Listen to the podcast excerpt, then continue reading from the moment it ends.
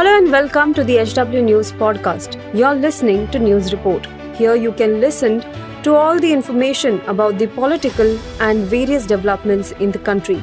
Follow this podcast now to stay updated. At HW News, we have been delivering news that matters to you. Our goal is to present you with information that stimulates conversations around topics of larger public importance that are often lost in the noise of shrill prime-time cacophony.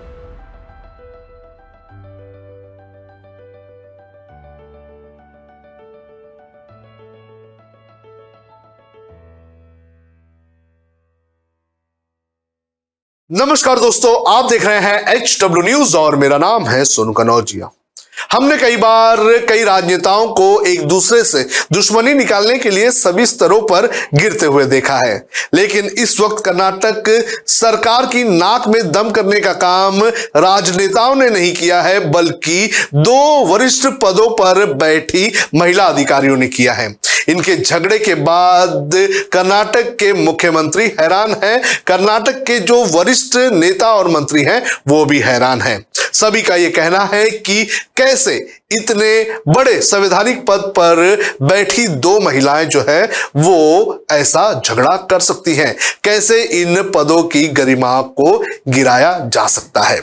क्या है ये पूरा मामला और कौन है ये अफसर? और इस पूरे मामले पर हमारी क्या राय है? ये मैं आपको एक एक करके बताऊँगा, लेकिन उससे पहले मेरी आपसे अपील है कि आप इस वीडियो को बड़े पैमाने पर शेयर करें और साथ ही इस पूरे मामले पर अपनी राय हमें ज़रूर साझा करें। सबसे पहले मैं आपको बताता हूँ कि क्या है मामला। मामला कर्नाटक का है। इसमें एक तरफ़ महिला आईपीएस ऑफिसर डी रूपा है और दूसरी तरफ़ महिला आईएएस ऑफिसर रोहिणी सिंदूरी है। रविवार को उस वक्त सब हैरान रह गए जब डी रूपा ने रोहिणी सिंदूरी की कुछ निजी तस्वीरें सोशल मीडिया पर शेयर कर दी। उन्होंने दावा किया कि सिंदूरी ने तीन आईएएस अधिकारियों को पुरुष आईएएस अधिकारियों को अपनी निजी तस्वीरें खुद भेजी है। डी रूपा ने रविवार को सोशल मीडिया पर इन तस्वीरों को शेयर करते हुए लिखा कि इस तरह की तस्वीरें सामान्य लगती होगी। लेकिन अगर एक महिला आईएएस अधिकारी, एक या दो या तीन आईएएस पुरुष अधिकारियों को ऐसी कई तस्वीरें भेजे तो इसका क्या मतलब है? ये उसका प्राइवेट मामला नहीं होगा। आईएएस सर्विस कंडक्ट रूल्स के अनुसार ये अपराध है। कोई भी जाँच एजेंसी इन तस्वीरों की वास्तविकता की जाँच कर सकती है। जो तस्वीरें भेजी गई थी उसके अंदर सैलून में हेयर कट करते हुए तकिया लेकर सोते समय ऐसी तस्वीरें जो है, वो सिंदूरी ने भेजी है, ऐसा दावा किया गया है। इतना ही नहीं, एक दिन पहले डी रूपा ने सिंदूरी के खिलाफ भ्रष्टाचार के आरोपों की एक लंबी सूची जारी की थी और दावा किया था कि उन्होंने कर्नाटक के मुख्यमंत्री बसवराज बोमई और मुख्य सचिव वेदिंता शर्मा से भी इसकी शिकायत की है। डी रूपा ने इन तस्वीरों को भेजने के साथ साथ ये आरोप लगाया है कि ये तस्वीरें भेजने की चीज़ें आपको भले ही आम लगती होगी, लेकिन इसके पीछे का कारण बहुत कुछ है। जिस तरह से डी रूपा ने यह कहा कि उन्होंने भ्रष्टाचार के मामले में शिकायत की है तो ये तस्वीरें कहीं ना कहीं उसी से लिंक किया गया है। कहीं ना कहीं यह हो सकता है कि डी रूपा ये कहने की कोशिश की कर रही होगी कि इन तस्वीरों के ज़रिए वो अपना काम निकाल रही है। यानी कि जो सिंदूरी है, वो अपना दूसरे आई ऑफिसर से काम निकाल रही है। आई officer Rohini Sindhuri, Karnataka cadre 2009 batch की आई अधिकारी हैं।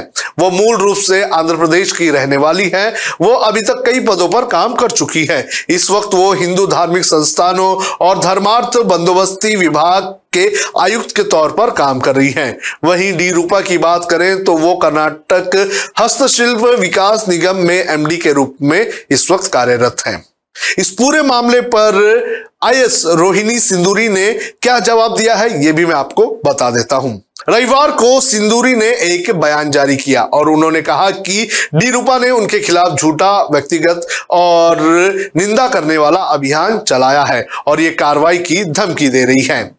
सिंदूरी ने कहा कि उन्होंने मुझे बदनाम करने के लिए सोशल मीडिया से तस्वीरें और व्हाट्सएप स्टेटस के स्क्रीनशॉट एकत्र किए।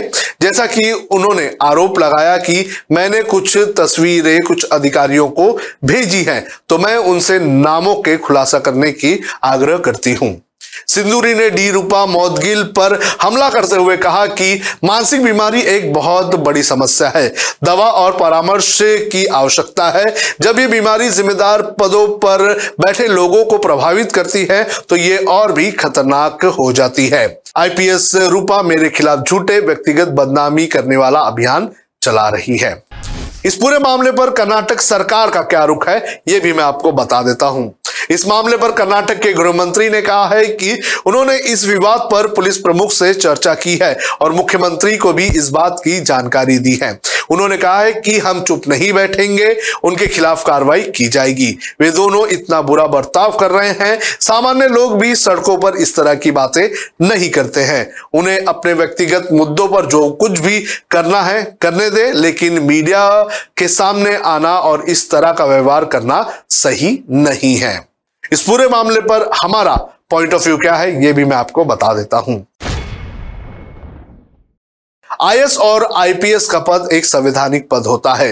लोगों के जहन में इस पद की काफ़ी इज़्ज़त है और इन वरिष्ठ पदों पर बैठे हुए लोग अगर इस तरह से बर्ताव करने लगे तो लोग उनके बारे में क्या सोचेंगे, क्या कहेंगे? ऐसी हरकतों से पद की गरिमा गिरती है। इन आईएएस आईपीएस अधिकारियों की ये हरकत हमें सोचने पर मजबूर करती है कि अगर ये लोग अपने साथियों के साथ इस तरह से झगड़े करते हैं तो आम आदमी की साथ किस तरह का इनका बर्ताव होगा? कई सारे अच्छे ऑफिसर्स ने अपनी कड़ी मेहनत के साथ इन पदों की गरिमा को बनाए रखने का काम किया है। नहीं तो एक वक्त ऐसा था कि आईएएस आईपीएस ऑफिसर का राज हुआ करता था और लोग उनके सामने मुँह खोलने से डरते थे। हमारे संविधान ने काफ़ी ज़िम्मेदारी इन पदों पर बैठे हुए लोगों को दी है और अगर ये लोग ऐसे ही झगड़े करते रहे तो इन पदों की गरिमा तो गिरेगी ही। इस पूरे मामले पर आपका क्या कहना है, आप कमेंट करके हमें ज़रूर बताएँ।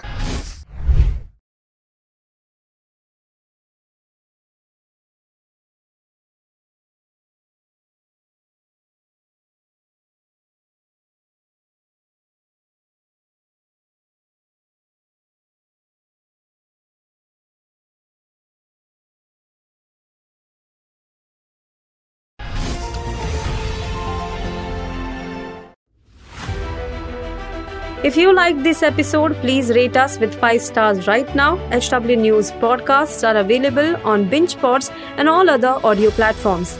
Also, don't miss to check out editorial with Sujit Nair from the House of HW News podcast and we are sure you will love it too.